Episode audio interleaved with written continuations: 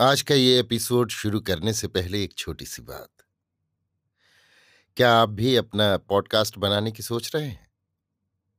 तो anchor try कीजिए। ये पॉडकास्ट बनाने का सबसे आसान तरीका है। नंबर एक, ये फ्री है।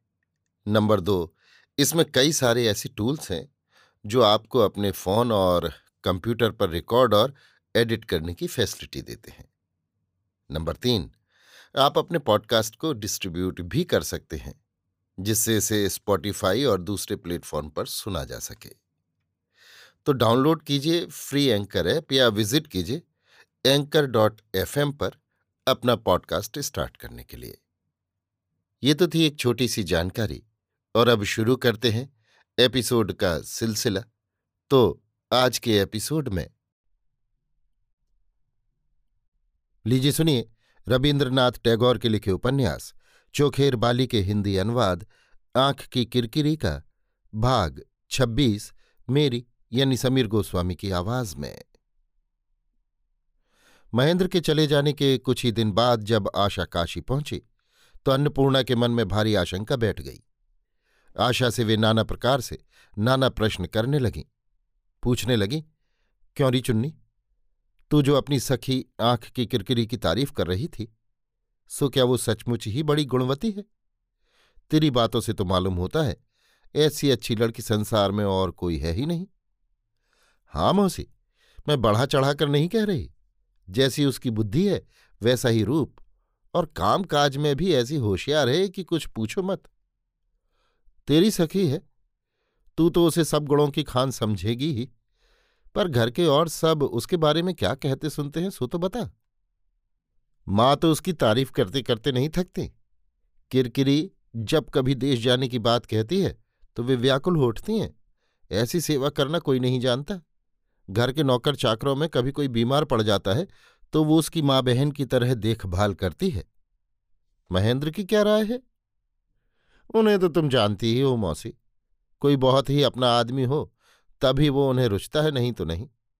मेरी किरकिरी को और तो सब अच्छा समझते हैं, प्यार करते हैं। पर उनके साथ उसकी आज तक पटरी नहीं बैठी। सो कैसे? मैंने तो बड़ी कोशिश करके उनसे उसकी भेंट करा दी, बातचीत भी करा दी। पर वे ऐसे हैं कि बात भी नहीं करते। तुम तो जानती हो उनका स्वभाव। अकेले कोने में पड़े रहेंगे, पर मिलेंगे जुलेंगे किसी से नहीं। लोग समझते हैं कि वे घमंडी हैं, बड़ा मान है उन्हें। पर असल में ऐसी कोई बात नहीं। दो एक आदमी के सिवा और कोई उन्हें सहन ही नहीं होता। अंतिम शब्द मुँह से निकल जाने के बाद सहसा आशा को बड़ी लज्जा मालूम हुई। उसके गाल लाल सुर्ख हो उठे। अन्नपूर्णा खुश होकर मनी मन हँसी और बोली, ठीक बात है, उस दिन महेंद्र जब यहाँ आया था, तेरी किरकिरी का उसने एक बार ज़िक्र तक नहीं किया। आशा ने दुखित होकर कहा, यही तो उनमें दोष है, जिससे उनका प्रेम नहीं उनके लिए मानो वो है ही नहीं। मानो उसे उन्होंने कभी देखा ही नहीं। उसे जानते ही नहीं। यही हाल है उनका। अन्नपूर्णा ने शांत, स्निग्ध हास्य के साथ कहा, और जिसे प्यार करते हैं, जन्म जन्मांतर में मानो वे केवल उसी को देखते हैं, जानते हैं। ये बात भी तो है उनमें। क्यों ठीक है ना चुन्नी? आशा ने कुछ जवाब न देकर नीचे को निगाह कर ली और मन ही मन हंसने लगी। अन्नपूर्णा ने कहा, बिहारी की क्या खबर है बेटी? वो क्या ब्याह करेगा ही नहीं। क्षण मात्र में आशा का चेहरा गंभीर हो गया। वो क्या जवाब दे उसकी कुछ समझ में न आया। आशा को निरुत्तर और गंभीर देखकर अन्नपूर्णा डर गई। बोली, सच बता चुन्नी, बिहारी की तबीयत तो ठीक है। बीमारी मार तो नहीं पड़ गया? बिहारी इस चिरपुत्रहीना रमणी के स्नेह सिंहासन में पुत्र के मानस आदर्श के रूप में विराज रहा है। बिहारी को वे घर संसार में प्रतिष्ठित देखकर नहीं आ सकी। ये दुख दूर प्रवास में आकर भी उनके मन में जाग उठता है। उनकी छोटी सी दुनिया में और सब कुछ एक तरह से संपूर्ण हो चुका है।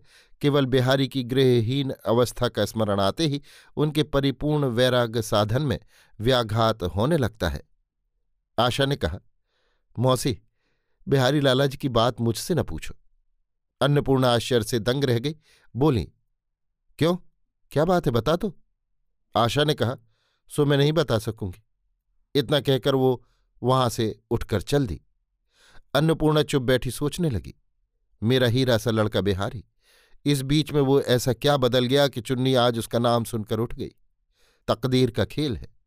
क्यों तो उसके साथ चुन्नी के ब्याह की बात चली, और क्यों महेंद्र ने उसके हाथ से चुन्नी को छीन लिया? बहुत दिन बाद आज अन्नपूर्णा की आँखों से आँसू झर पड़े। वे मन ही मन कहने लगीं, हाय, मेरे बिहारी ने अगर ऐसा कुछ किया भी हो, जो उसके योग्य नहीं तो यों ही नहीं कर बैठा। बिहारी के उस दुख की गहराई की कल्पना करके अन्नपूर्णा की छाती व्यथित हो उठी। संध्या के समय अन्नपूर्णा पूजा करने बैठी ही थी कि इतने में सहसा घर के दरवाजे पर एक गाड़ी आकर ठहरी। सही इस बंद दरवाजे पर धक्का दे देकर घर वालों को पुकारने लगा। अन्नपूर्णा पूजा घर से बोल उठी, लो मैं तो बिल्कुल भूल ही गई थी। आज कुंज की सास और उसकी दो बहनों तो इलाहाबाद से आने वाली थी। शायद वे आ गई। चुन्नी, जा तो बेटे। लालटेन लेकर नीचे जाकर जरा दरवाज़ा तो खोला। आशा लालटेन हाथ में लेकर दरवाज़ा खोलने गई और दरवाज़ा खोलते ही देखा सामने बिहारी खड़ा है। बिहारी बोल उठा, ये क्या भाभी जी? मैंने तो सुना था कि तुम काशी नहीं आओगे? आशा के हाथ से लालटेन छूट गई। मानो वो सामने प्रेत मूर्ति देखकर एक सांस में भागी भागी ऊपर पहुँची और आर्त स्वर में बोली, मौसी, मैं तुम्हारे पाँव पड़ती हूँ। तुम उनसे अभी यहाँ से चले जाने को कह दो। अन्नपूर्णा पूजा के आसन से चौंक कर उठ खड़ी हुई और बोली, किसे चुन्नी, किसे? आशा ने कहा, बिहारी लाला जी यहाँ भी चले आए हैं। इतना कहकर वो बगल के कमरे में चली गई और भीतर से किवाड़ बंद कर लिए। बिहारी ने नीचे से सभी बातें सुन ली। वो उसी क्षण भाग जाने को उद्यत हुआ। किंतु अन्नपूर्णा पूजा पाठ छोड़कर वहाँ आ पहुँची और उन्होंने देखा कि बिहारी दरवाजे के पास ज़मीन पर ऐसे बैठा है, जैसे उसके शरीर की सारी शक्ति जाती रही हो। अन्नपूर्णा लालटेन नहीं लाई थी। अंधेरे में उन्हें बिहारी के चेहरे का भाव नहीं दिखाई दिया और बिहारी भी उन्हें ना देख सका। अन्नपूर्णा ने कहा, बिहारी, हाय, चिरकाल का स्नेह सुधा सिक्त कंठ स्वर कहाँ चला गया? इस कंठ में तो कठोर विचार की वज्र ध्वनि छिपी हुई है। जननी अन्नपूर्णा, आज तुम संघार घटग किस पर उठा रही हो? अभागा बिहारी तो आज अंधकार में तुम्हारे मंगल चरणाश्रय में अपना मस्तक रखने आया था। बिहारी का शक्तिहीन शिथिल शरीर आपाद मस्तक वज्राघात से चौंक उठा। उसने कहा, चाची जी, अब बस करो और कुछ न कहो। मैं चल दिया। कहते हुए उसने ज़मीन से सिर छुआकर अन्नपूर्णा को प्रणाम किया। उनके चरणों का स्पर्श तक नहीं किया। जननी जैसे गंगा सागर में संतान विसर्जन करती है, उसी तरह अन्नपूर्णा ने रात्रि के अंधकार में बिहारी को चुपके से विसर्जन कर दिया। एक बार मुड़कर उसे पुकारा तक नहीं। गाड़ी बिहारी को लेकर देखते देखते अदृश्य हो गई। उसी रात को आशा ने महेंद्र को चिट्ठी लिखी। बिहारी लालाजी अचानक आज शाम को यहाँ आए थे। ताऊ जी, कब कलकत्ता लौटेंगे कोई ठीक नहीं। तुम जल्दी आकर मुझे यहाँ से ले जाओ।